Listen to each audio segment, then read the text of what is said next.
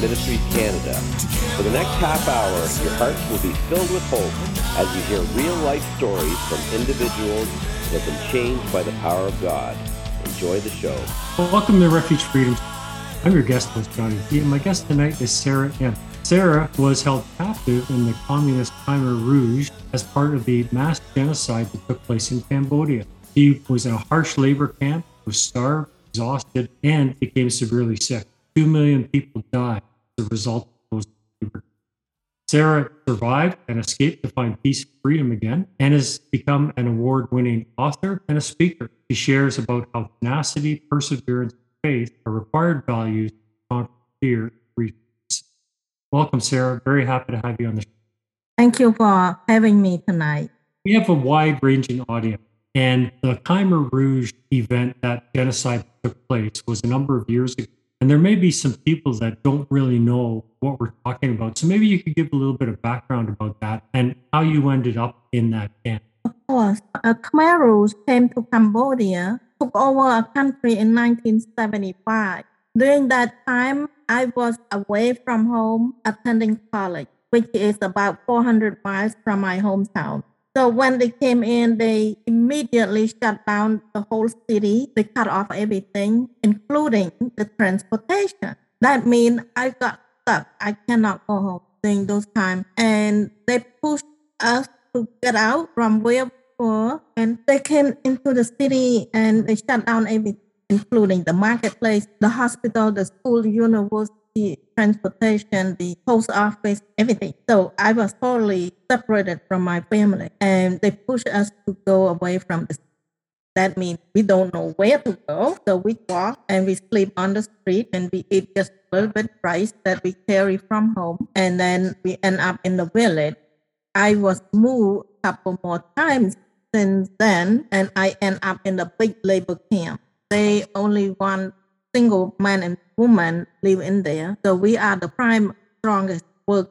That means they can push us to work extremely hard. Mm. They want us to work extremely long hours in the heat, and they only give us very little food to eat. Work in the rice field all the way until nighttime, and very few hours sleep, and no time to rest. Seven days a week, and we don't have enough time to sleep and no rest. We end up getting sick. A lot of us and so even though I was sick with several with a few disease, I still had to go to work and until I can no longer go to work. And then they put me in the infirmary. They pushed me to go to infirmary. When I got there, I realized the people that are in the infirmary are seriously sick and they are dying. So they and, basically they work you to exhaustion to the point where you can't be of any profit to them anymore. And then they put you in a building to die. Yeah. Yeah, I was extremely exhausted. So I realized that in that infirmary, I will end up dying just like other people. So I had to find my way how to get out of this situation, mm-hmm. not run away because I'm too sick to, to walk away. And I don't really know where to go. They will get me. As soon as I get out, they will get me and they will kill me. So I start to think, what can I do? And I remember when I was young, mm-hmm. I listened to my mom. My mom read the story. It's her book, her story, but I listen. I love the way that she reads. So in one, it's very obvious to me that there is God. Mm-hmm. God that know what's going on and he know who's the bad guys are yeah. and the good people are. So he provide the intervention. He sent the angel to rescue the woman and the children. So from that one story, I already make up my mind. I already believe that there is God since I was very young. And now that my life is in danger, I'm about to die. I remember that God. Mm. I saw him and I start to pray, pray and ask him to help so night after night, I pray. And then one day, when I woke up, I have a little bit of extra energy to walk away. So I walk out from there, go back to where the work people. And one team leader saw me and she said, Come and stay with my group. I'll find something for you to do. But she realized I'm too sick to do anything. She said, You cannot stay with me because you are too sick. You need to go to work in the kitchen. When I heard the word kitchen, I know God gave me, God Mm. gave this job. I know I'm going to survive. When I work there, I have more food. I work in the shade and I have more time to rest. So eventually, I start to feel better. Yeah, God always comes through, doesn't he? You know, at our darkest times. And you know, you you said that your mom read you stories about God when you were a young child. Now, growing up in Cambodia, it Mhm. wouldn't be normally associated with Christian faith. It would be Buddhist, something like that, right? So, how did your mom manage to communicate that to you in a safe manner, in a in a and and show you that God was real when you would have been surrounded by Buddhism? Yeah, that book, believe it or not, it's not a Christian book. Oh, No, no, it's more like a novel. I see. They talk about life, the life cycle, talk about reincarnation. Mm, all that. But in this one particular story, there is one man that is trying to build the generosity in his lifetime. So that's that's the story. And that means he had to give up everything that he ever owned. And lastly, he only had two children and a one and one wife left to him. And this mean person come along and he want the children and the wife. So he asked the man for so the man, you know, was born, but eventually he had to let this mean person have the children and the wife. And this mean person start to beat up the children because they don't want, the children don't want to live. And he start to beat up. That's when God sent his angel to protect children. So even though it wasn't a Christian book, God still used it touch your heart and show himself that he was real to you. And he made a way for you out of the hard labor into the kitchen. Yes, yes, I believe that is the case because I got so quickly. I said, there is God in my mind that I truly believe that there is God. So what happened once you got into the kitchen? Obviously you would have gotten better because you're getting more food, you're not working as hard, you're in the shade. How did you manage to go from there to actually escape the camp? Yeah, there's a couple more steps. So I'll I'll give you a short version. Okay, sure. so when I look better, feel better, they saw and they pulled me out from the kitchen, throw me back into the right field. So another three years went by. So the total almost four years. And things start change. This uh, group start to uh, move us, move the whole camp. By then, a lot of people have died because Mhm. we start out a thousand people. By then, we, we probably have about 250, 280, something like that, smaller group. So it's a lot easier to move. So they push us to go the direction of the jungle. They give us the big bag of rice to carry and then we move. And every two weeks we, we walk, we move deeper into the kitchen. And then I realized I will never find my family in the jungle. My goal, I try to survive is because I want to go find my family, want to help out. So now they push us to go to the jungle. I need out. God give me a courage to plan an escape with three other girls that we are friends. So I asked them to see if they want to help escape because my health already declined. I'm sick again. I'm skinny again. So they decided to escape. So we make plan to escape and we went till nighttime and we just walk out. So Wow. they they could not see us because in the jungle it's very dark. There is no light anywhere. It's easy to sneak out, but it's also easy to get caught because we have no idea where to go. We we just try to remember where we came from. We just want to try to backtrack of you know the direction that we came from. But I believe that God help us. God move us. Step. God probably lead us where to go. So we were safe from them. They didn't see us. And then after the whole night walking, we end up away from them. And then we keep walk walking and then we see some people. And then I start asking for direction to go to my hometown. So eventually I was able to track down my family. It, It is a long journey. There was about almost a month of work or walk, but we didn't. So you got reunited with your family, and obviously that fantastic outcome, you know, to your ordeal. So how did that help your faith grow? How did that build your relationship? During that time, it was not obvious that I got close to God. I'm grateful that God heard my prayer and just normal until later on. I had to escape from Cambodia to get Mm-hmm. so I have to work my way across the border to escape to Thailand. Then when I get to Thailand, I found a refugee camp. So I found some friends and then I tracked down my mom's relative who came to United States long time ago and he sponsored me to come. And things start to change. Well, I wait for about a year before I can get everything together to come to United States. When I came to United States, voila, there's a lot of Christian people waiting to receive, to help. oh my goodness, I would, I never, never imagined that these people are so kind and loving, just unbelievable. One lady, especially, she lived about 45 minutes away from where my apartment is. Come, she come, no matter how much snow, how, how bad the weather is, come every day, come to pick me up, go to apply for this, this, this. So their kindness is just unbelievable. And then a, a few years later, well, I moved on my life. I started learning the language to get my GED registered in college. And then the phone rang from my mom. My mom called me at the middle of the night. She said, well, we made it up to Thailand and we don't know where to go. So eventually, to make a long story short, they end up finding the camp, but the camp was closed. Nobody registered them as the new resident, as the refugee. So they sneak in into that camp undocumented. I didn't know what's going on, but I just did my work, my job, filling out the paperwork, sponsored them, but didn't work. It didn't work because they mm. are registered. They are documented. So finally, I need to become a U.S. citizen to sponsor. So it took five years. My family lived right in the closed camp. So that means I was extremely stressed.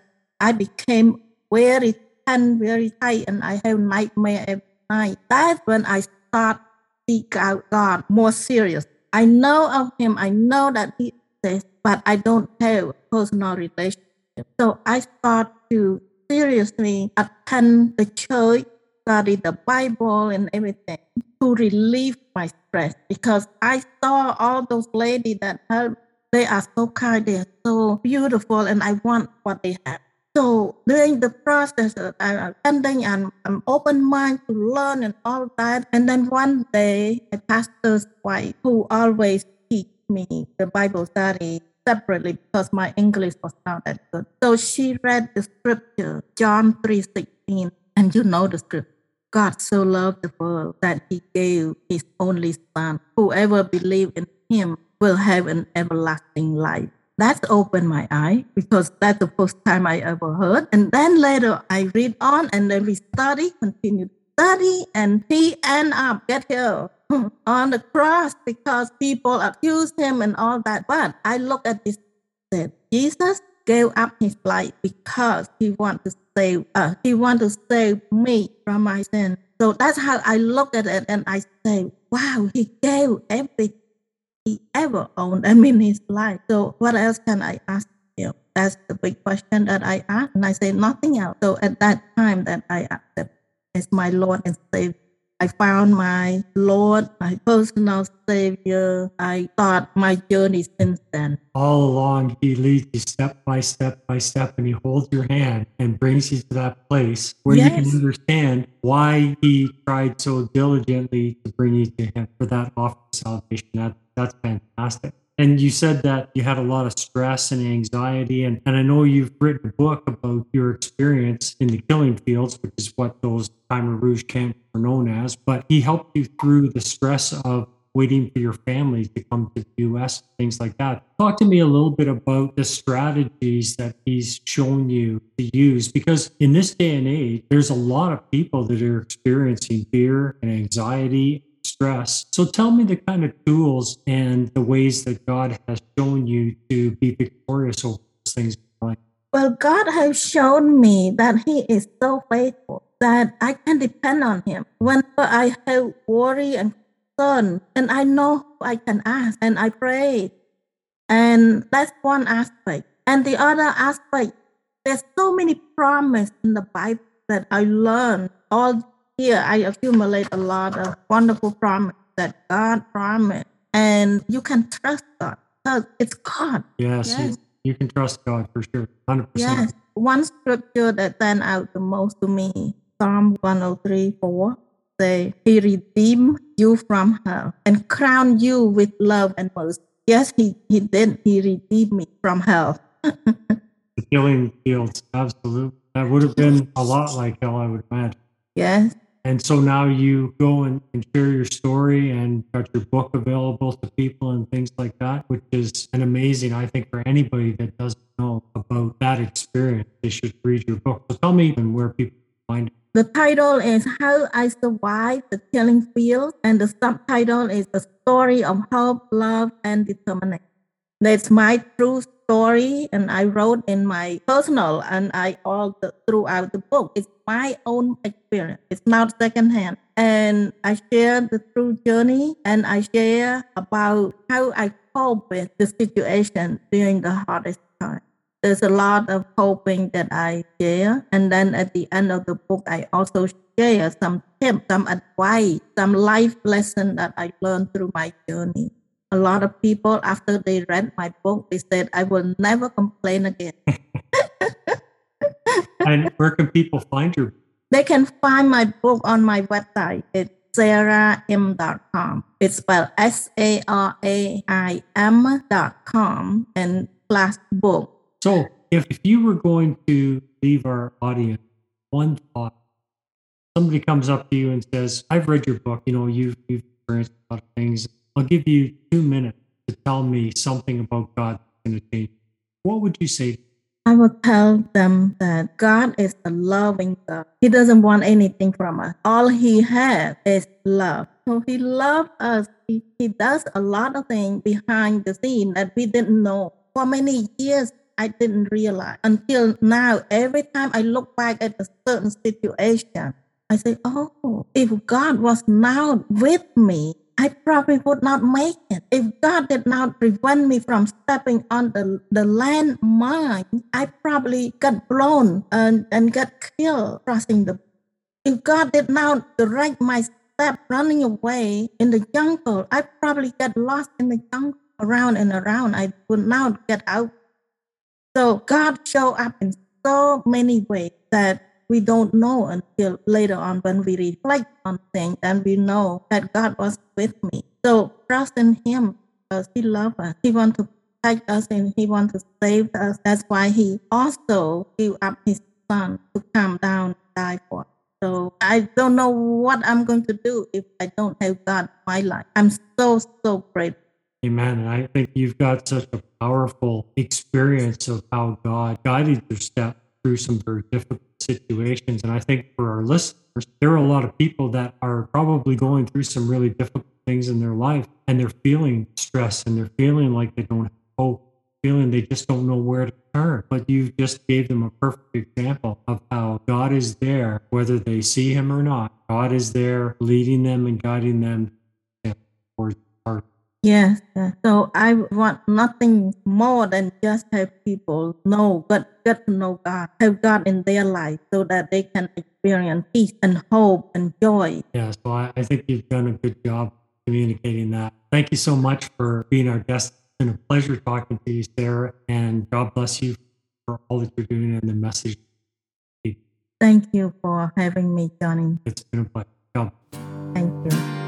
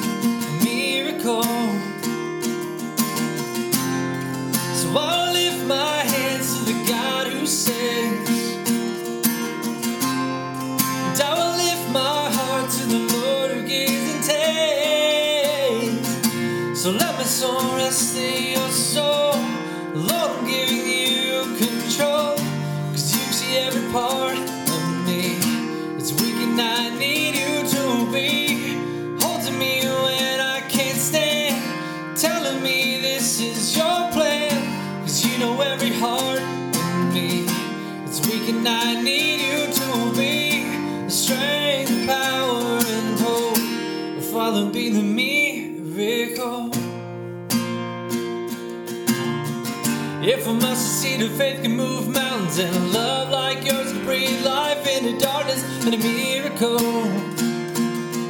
A miracle. Lord, I'm praying in your mighty name. Jesus saves is all I proclaim for a miracle. Miracle. So I'll rest my hope in your promise made. When two or more gather in your name, you remain. So let my soul rest in your soul. Lord, I'm giving you control.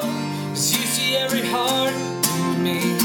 It's weak and I need you to be holding me when I can't stand. Telling me this is your plan. Cause you know every part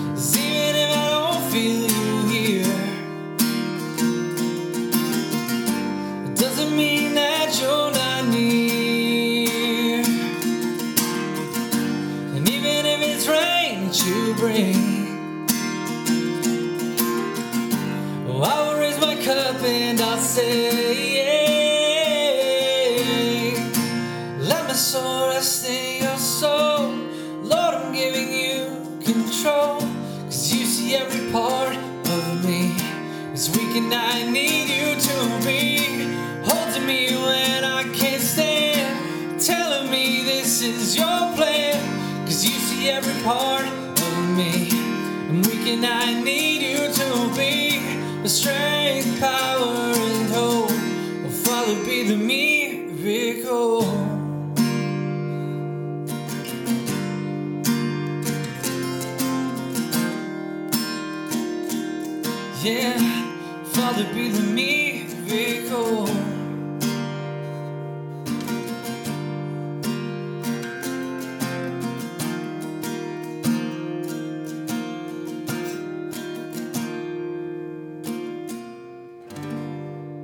I hope that you have enjoyed the last half hour as much as I did. Thank you again to Refuge Ministries Canada for hosting the show. So until next Friday, may God richly bless you with peace, love, and happiness. We at Refuge Ministries are so blessed by the success of Refuge Freedom Stories and podcasts. In addition, we focus on youth prison ministry, release kits, and many other diverse outreaches to the needs of our community. As a nonprofit, there are many costs involved, however, and we are asking for your support. Financial gifts can be made via our website at www.refugeministriescanada.com or by calling 519 701 0108. Your giving makes this work possible, and we thank you in advance for your support. That's 519 701 0108. God bless you.